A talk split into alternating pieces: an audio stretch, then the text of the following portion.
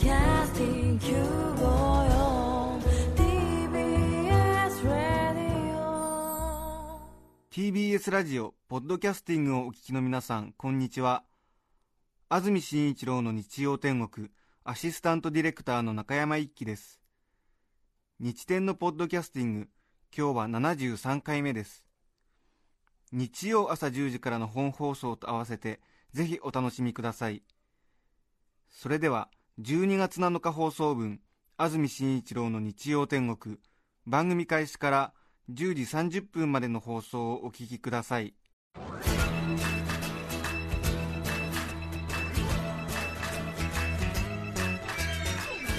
安住紳一郎の日曜天国。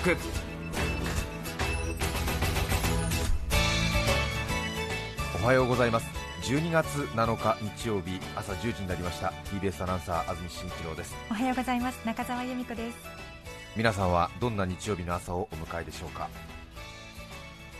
さてスタジオのあります東京港区赤坂5丁目の天気ですが大変空は綺麗に晴れ渡っています、ただやはり湿度が今日は低いですね。寒暖計湿度計を見てびっくりしましたけれども、湿度が今27%ですか。はい、うん。ちょっとこれは異常なまでの乾燥ぶりですね。そうですね、え。ええ気温も低いですけど。はい。爽やかですね。うんそうですね、うん。風があとね最近強いなというイメージがありますあがそうですよね、ええ。何か建物の中まで落ち葉が吹き込んでいるような、ええそんなようなところをたくさん見かけましたが今朝も建物の中までなんか落ち葉が吹き込んでいましたよ、玄関は。ええ多分昨日から今朝にかけて少し今はねありませんけれども随分風も強かったんじゃないかなというふうに思いますけれども。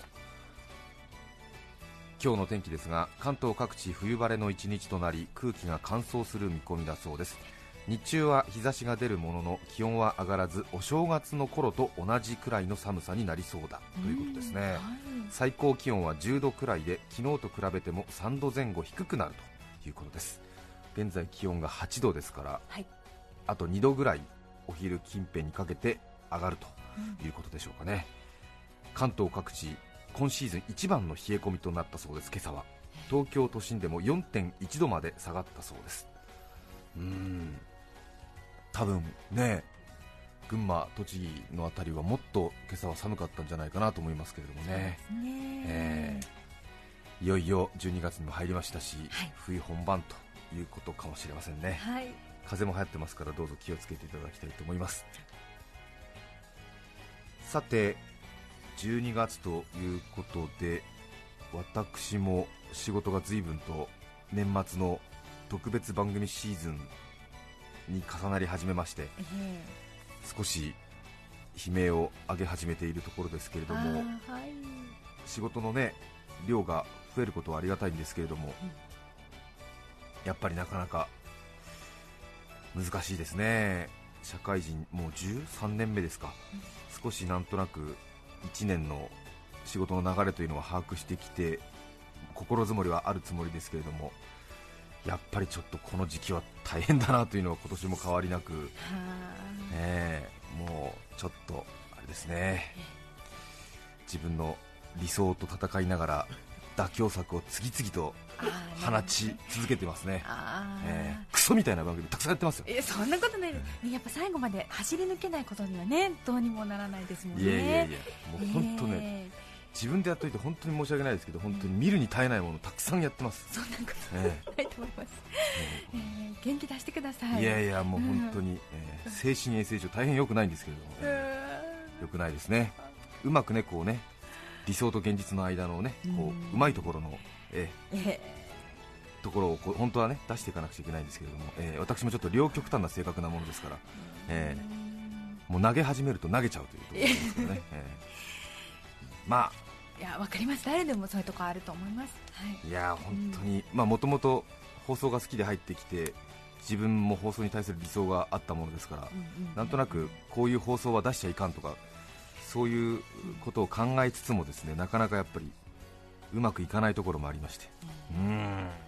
ちょっとまずいなと思ってますけれども、えー。うん。また一つ大人の階段を登ったなという感じがあります、そうですか。うん。まあこうしてダメな大人になっていくんだろうなということを日々経験しております。そうですか、えーはい。まあどこまで戦えるか自分自身で注目しております。ということでございます。はい。朝から大変暗い話になりましたけれども。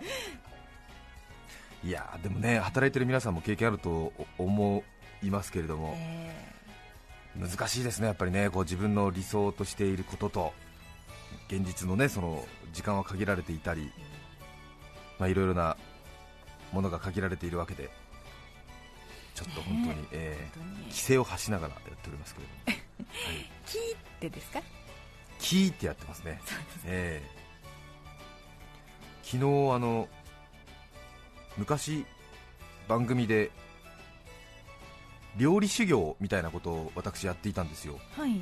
それであのその当時使っていた包丁、ずっと私がその番組で使っていた包丁が、はい。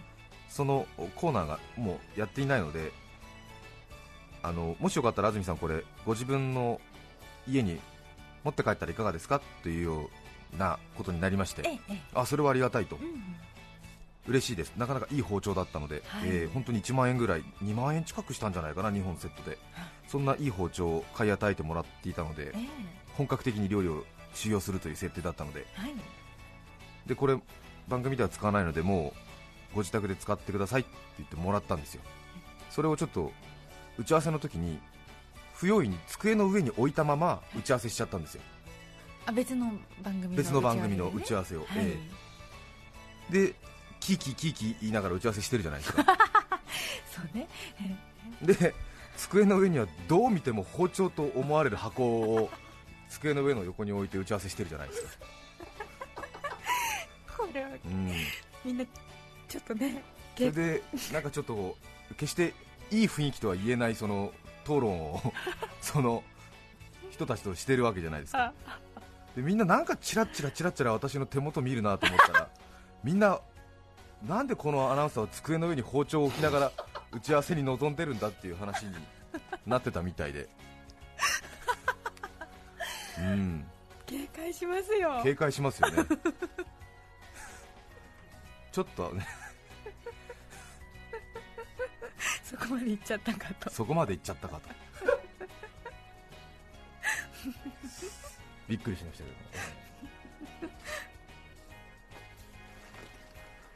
どうされました？今。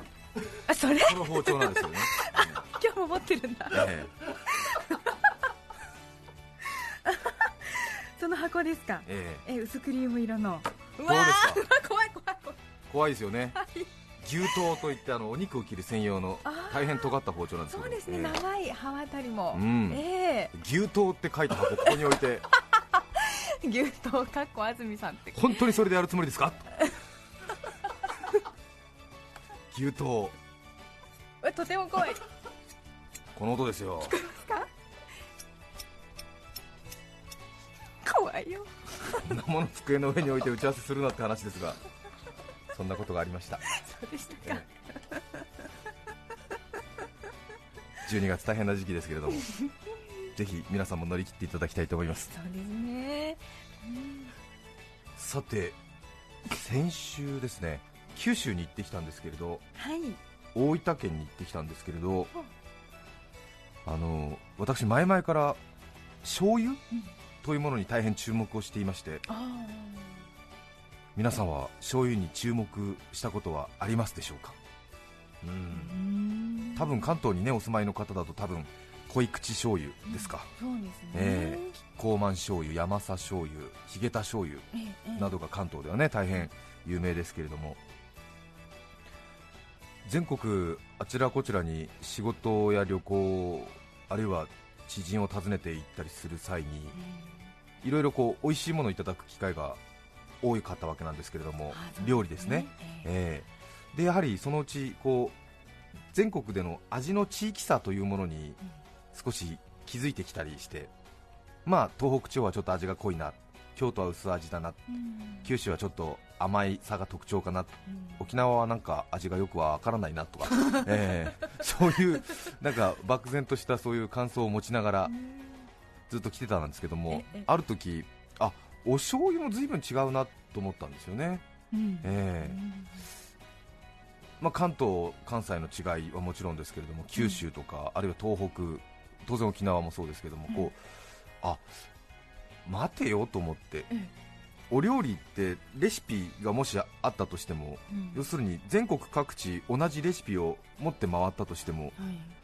要するにお醤油大さじ3って書いてあったりするだけじゃないですか、ええええ別にキッコーマンのねえこの薄口の醤油大さじ3とは書いてないわけでお醤油大さじ3って書いてあると要するにお醤油 45cc を使うわけですけどもお醤油の味そのものが違うならば確実にその料理の味は変わってきますよね。そうですよえねっていうことはやっぱりこうお醤油とかお味噌とかあそういうものが多分地域の料理の特徴の非常に端的なもので多分お醤油とかお味噌が多分その地域の味の特性をリードしているんだなというふうに感じるようになって。あそうですね。砂糖とか塩ってのは多分そんなに味は変わらないと思うんですけどね。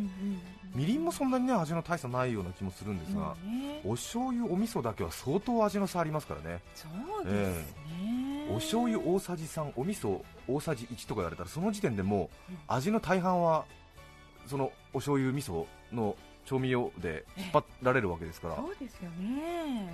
それでこう全国いろいろ行ってる時にちょっと時間がある時に地元のスーパーとかに顔を出して、お醤油をいろいろ見るようにここ6年ぐらいしてたんですよ、長かったですね。結構あの、ええええ。長い時間温めてたんですけども。そうですね。えええそれでいろいろ調べたら関東に住んでいるとなんとなく醤油っていうと、まあ繰り返しになりますがキッコーマンがあって山佐醤油があってヒゲタ醤油があって、うん。なんとなく関西には東丸醤油があるなっていう印象があると思うんですけども。はい。これがね関東から飛び出ますと醤油の認識が一気に変わりますよ、はい。九州に行くと特に九州なんですけど、その町のスーパーでも町のは真ん中と町の外れじゃスーパーで置いてある醤油の種類がまるで違うんですよ。え同じ町の中でも？同じ町の中でも。で隣の町に行くと当然醤油のラインナップガラリと変わります。そんなに？ええ実は醤油メーカーっていうのは全国に1500近くあるんですよ。へちょっと多いなというふうに感じたんですけどもえ全国に1500ですからね。それぐらいメーカーがあるということははい。すごい種類があってそのもう県どころのレベルではなくて町ごとにその醤油が決まっているぐらいの味があるんですよね。へええ。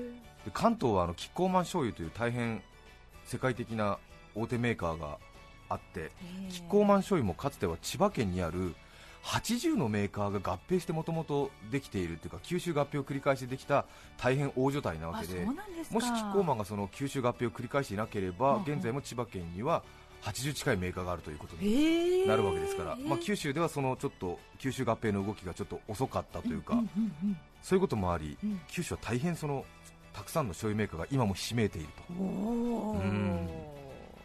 で一方中部地方では山新醤油とか一引三美市森田七福とかあるんですけども関東に住んでるとちんぷんかんぷんですよね。そうですね、ええ。耳慣れないね。うん、でもやっぱり中部地方出身の人は、あーみたいな。一引ねみたいな、なやっぱりキッコーマンじゃないんで一引醤油で作ったやっぱり煮物がうまいんだよっていうふうに思ってる方やっぱりいるわけですよね。で西日本ではやっぱり薄口醤油の東丸とか丸金醤油とかがあるんですけども、えー、丸金はもともと四国の小豆島出身なんですけれどもね、えーこれまた小豆島っていうのはこう醤油好きには抑えておかなくちゃいけないいわゆる聖地。なんですよねえー紀州和歌山と小豆島を抑えておかなくちゃいけないポジションなんですよ。よえわかりました。覚えておきます。はい。はい、小豆島はあんな小さな島なのに小豆島に醤油メーカーが25あるんじゃないですかね。へえ。え大体四国全土は大体こう小豆島の醤油を結構流通してるんですけどね、えーで九州に行きますと奮闘金とか二菱とかですねそれからえー、と富士人ですか。富士富士人醤油とか。ええ二菱醤油とか。すごいんですよ、えーすごいシェアなんですよ。東京だと煮びしって言われる。とえ？煮干しですかっていう感じですけど 煮びし醤油。あそうですか、えーソースも出してる、あそうですえか、ー煮びしソースっていうのが。これブルドックソースよりもシェアあるんですよ、九州で。そうなんだ。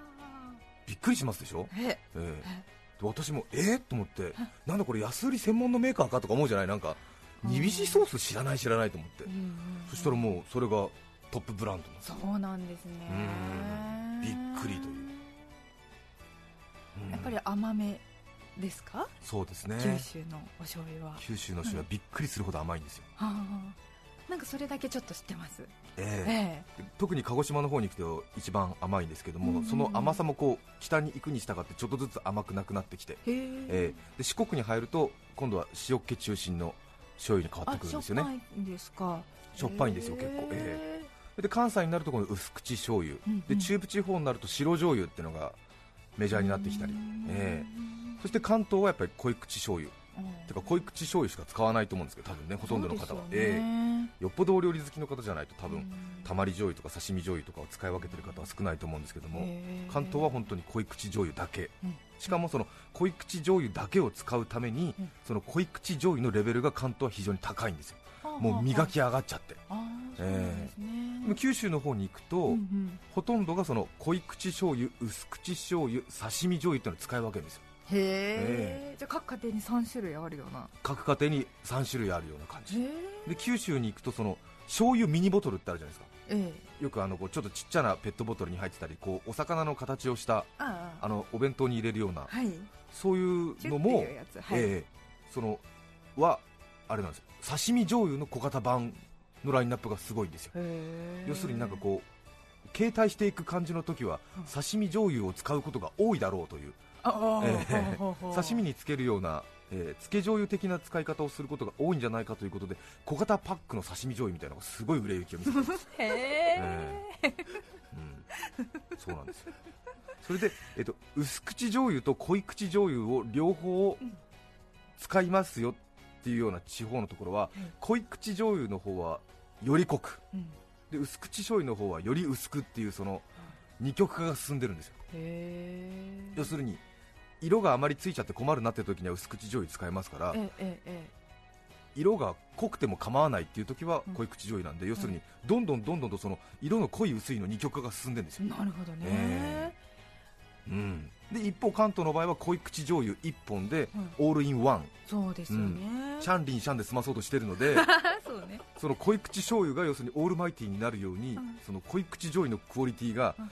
色味香りともにどんどんどんどん磨き上がってうーる、んで一方この東北の方に行くとええ魚醤しょっつるがあったりとかしますのでまたラインナップがちょっと複雑になるんですけれどもイカのお醤油だったりとかね、え魚火塩とかねそういうラインナップが豊富になってくるんですけども、今度東北の方に行きますとですねあの調味液醤油っていうですねちょっとその味にすでにもうこう工夫が加えられている日本農林規格では醤油とは分類されないその、えー調味醤油というのが主流になってきてえ秋田とかでいくと味道楽というのがですねうん。もう醤油メーカーを超えるその売り上げを見せてるんですよ。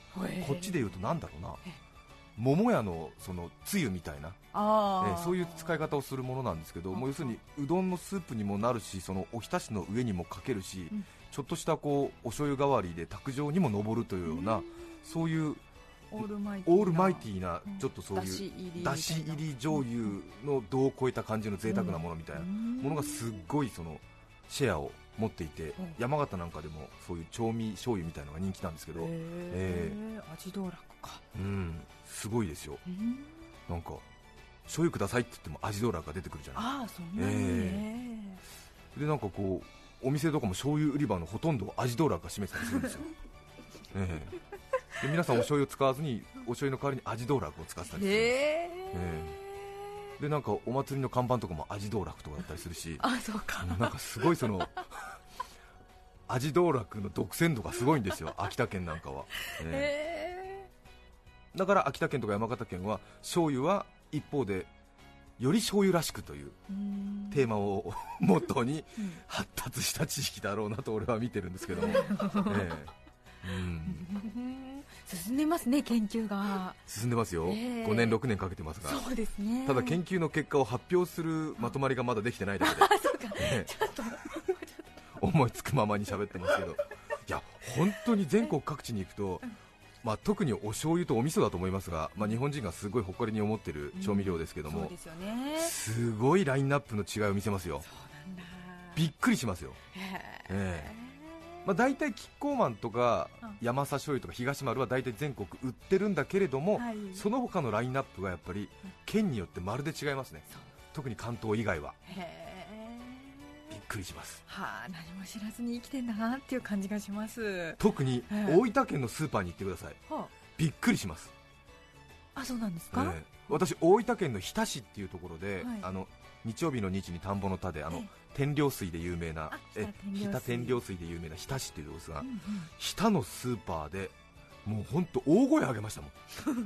うわーって。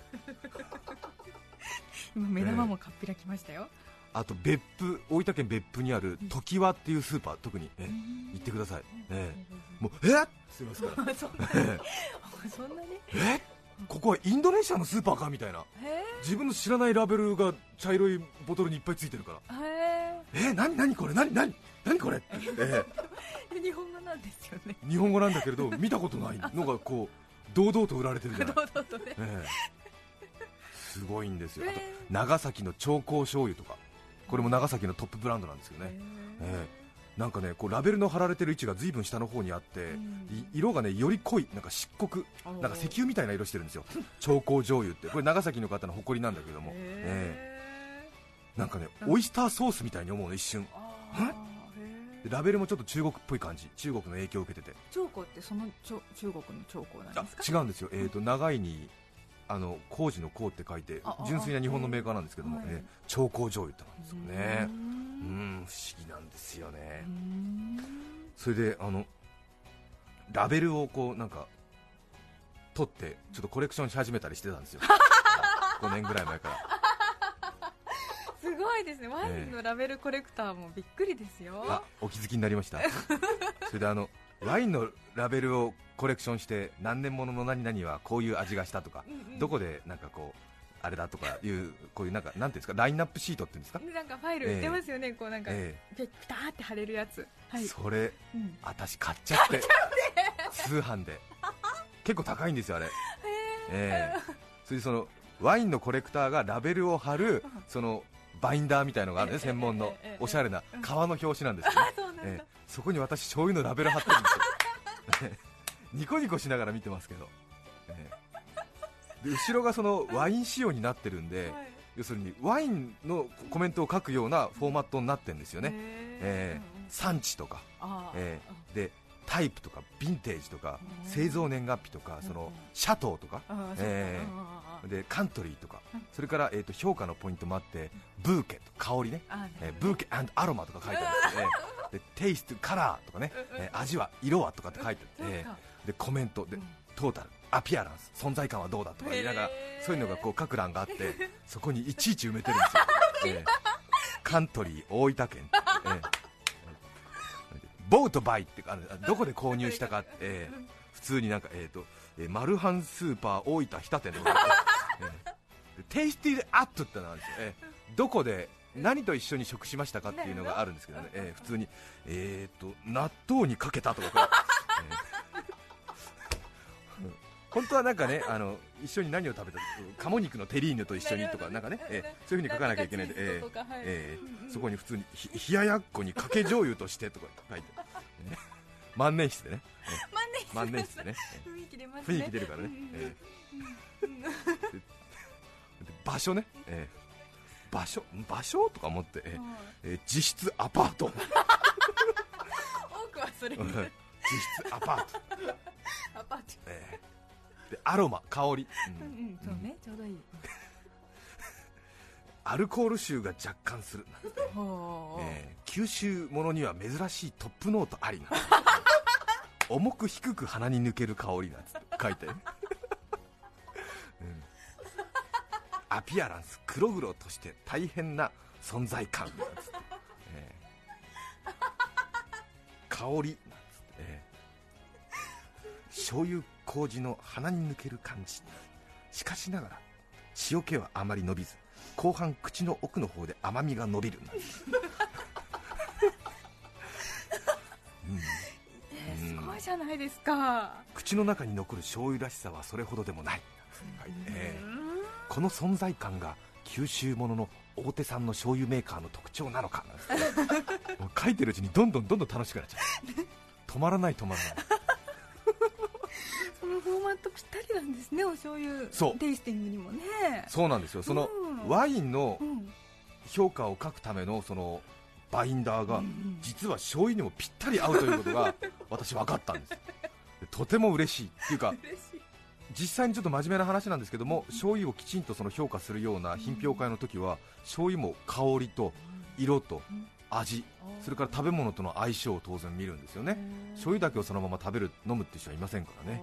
ええ。そういうことって実はそうなんですよ、えー醤油マイスターになれますね。ねえ醤油ソムリエってそういういうんですかね。危機師えそれで私5年間やったじゃないですか、ーそしたら、うんちょっとこれ自慢になっちゃうんですけど、利き醤油がねできるようになったんですよ、あそうですか。はい、事前に5種類から8種類ぐらいあの出されて、でラベル見て、メーカー見てで覚えたら、目隠しであっても大体当たるようになりましたね、おそうですか、えちょっとね自分でもこの才能に今、うん。惚れ惚れしてるんです本当よ、ですね。酔っちゃいますよね、ええ。えすごいの、その代わりものすごく喉乾くの、そうです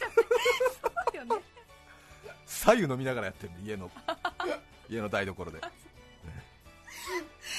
でもあれですよね。お醤油いっぱいさ味わってみたくてもその都度ボトルで買ってきたら一人暮らしでなかなか消費できないですよね。私はうん。今、家の台所にお醤油がね1リットル入りのペットボトルで12本ぐらいありますね。へそれであの、まあ、ちょっとここまで話してなんなんですけども最近ねあの ちょっとやっぱり飽きちゃったのね。それでねでもほらお醤油って一人暮らしだからなかなか減らないじゃない。ーでさ大分のスーパー行ってさうわーっつってテンション上がってさ3本4本買ってくるわけ。どんな味がするんだろうなっつって言って大興奮して買ってくるわけ。で重いさそのなんかもう取っ手が引きちぎれそうなぐらいの紙袋になっちゃって、重い重いなんつって帰ってくるんだけれどもうちょっとそんなに使うもんじゃないからね、そうでしょ。えー減らないしさ、そのうち塩が固まってきちゃったりね。う。んもうなんか賞味期限は切れそうになるしでもちょっとね。ねでも醤油道ね。ええ。憂鬱なんですけどね。応援してます、えーはい。はい。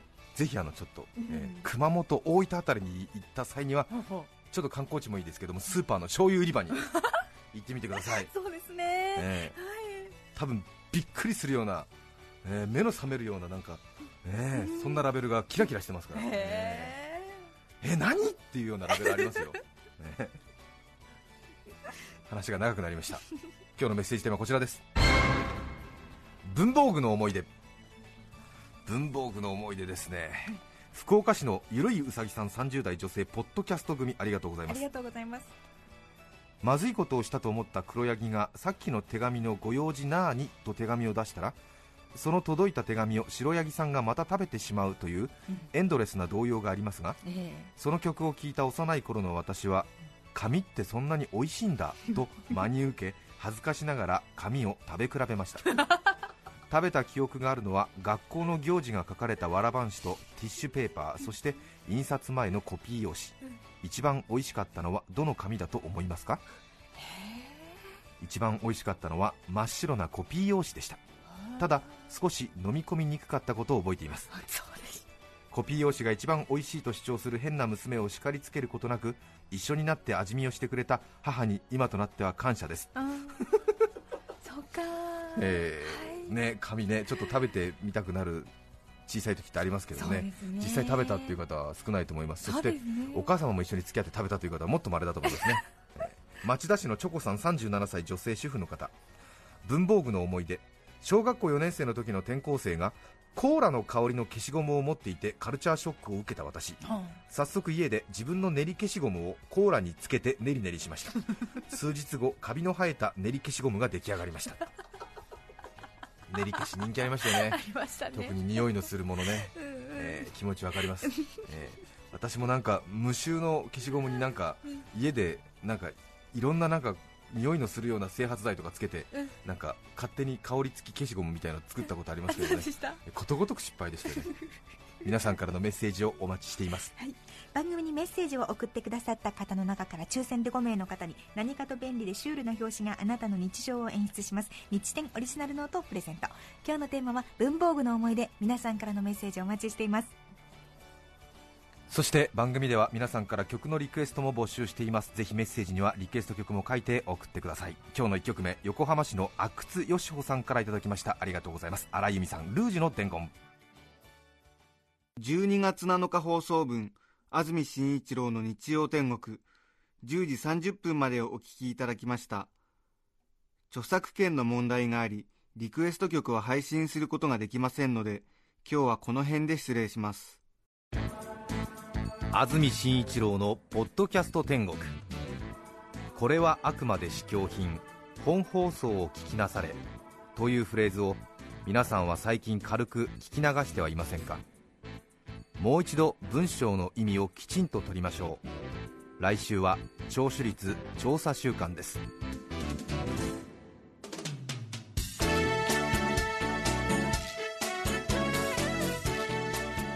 さて来週12月14日の安住紳一郎の日曜天国。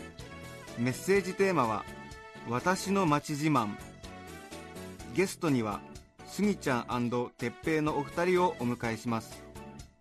そしてプレゼントはブルーレイディスクレコーダーを1名様帝国ホテルの高級おせちを2名様に。それでは来週も日曜朝10時 TBS ラジオ954でお会いしましょう。さようなら。安住紳一郎の「ポッドキャスト天国」これはあくまで試供品皆まで語れぬポッドキャスト。ぜひ本放送を聞きなされ。TBS ラジオ954ポッドキャスティングを TBS